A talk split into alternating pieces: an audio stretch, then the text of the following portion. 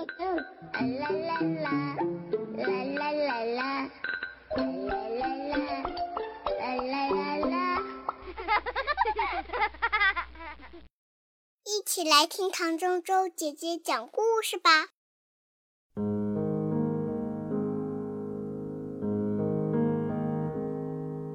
亲爱的宝贝，欢迎每天来听《一千零一夜》，我是唐周周姐姐。今天的故事名字叫做《朱古力街上的玩具店》。朱古力街上开着一家玩具店，它没有挂醒目的招牌，就连门和窗子也是一年到头关着的。朵朵第一次去玩具店，已经是很久以前的事啦。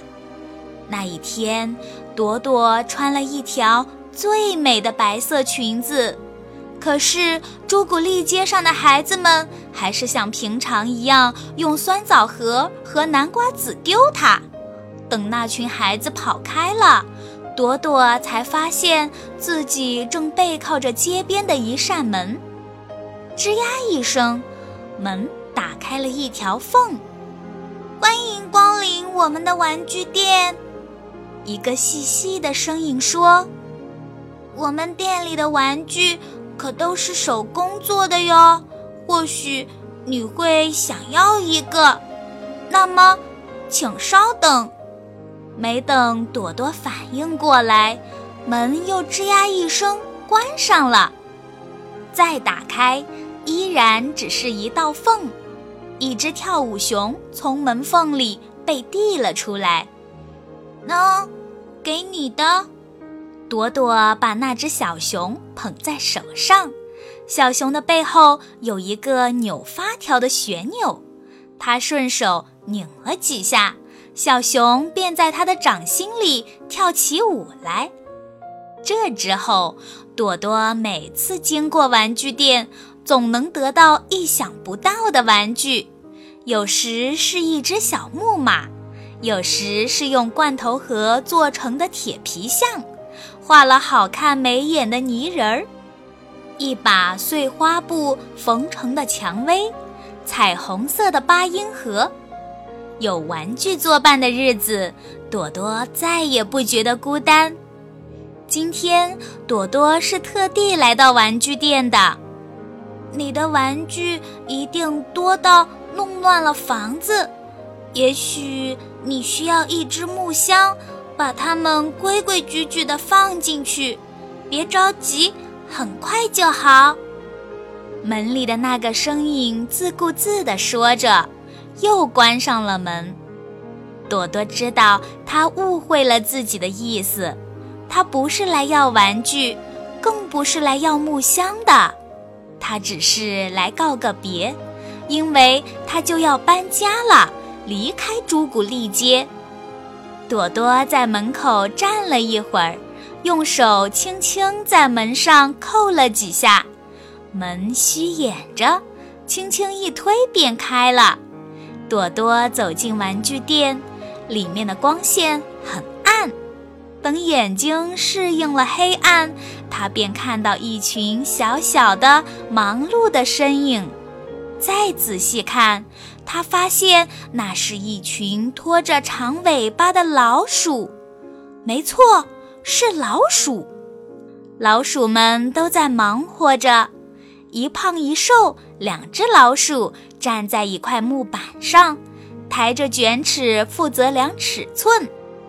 三五只大个子的老鼠把量好尺寸的木板锯成方方正正的形状，一群最小的老鼠正用砂纸打磨锯好的木板，直到它光滑的可以在上面溜冰。两只花老鼠正在往打磨好的木板上画画，它们把苹果绿的颜色涂在尾巴上。到木板上跑来跑去，留下美丽的条纹。最后，几只穿着工装裤的老鼠把画好画的木板敲敲打打钉在一起。不知道是哪只老鼠最先发现了朵朵，它忍不住惊叫了一声，一下子老鼠们都停下了手上的活儿，呆呆地看着朵朵。过了很长时间，那只穿着工装裤的老鼠才结结巴巴地说：“我我们，呃呃，木箱，木木箱很快就做好了。”他说话的时候，小钉子叮叮当当的从他裤子口袋里掉出来。有了这只木箱，你可以把所有的玩具装进去，他们全都搬进新家陪你。老鼠们都这么说。朵朵抱着玩具箱从玩具店里走出来的时候。朱古力街上的孩子们正在街角玩跳房子，他们叽叽喳喳地议论着什么。朵朵快步跑过去，还是不小心听到其中的一句。朵朵快步跑过去，还是不小心听到其中的一句：“他是个哑巴。”朵朵的泪水在眼眶里打转。他把头使劲儿低下去，透过泪水，朵朵看到木箱底的木板上清晰的字迹。我不喜欢穿鞋子，光脚丫走路才舒服。我不喜欢吃炒豆子，那些滑滑的豆子总让人夹不起来。我不喜欢太阳，阳光照在身上很容易犯困。你。只是不喜欢说话，这没什么大不了。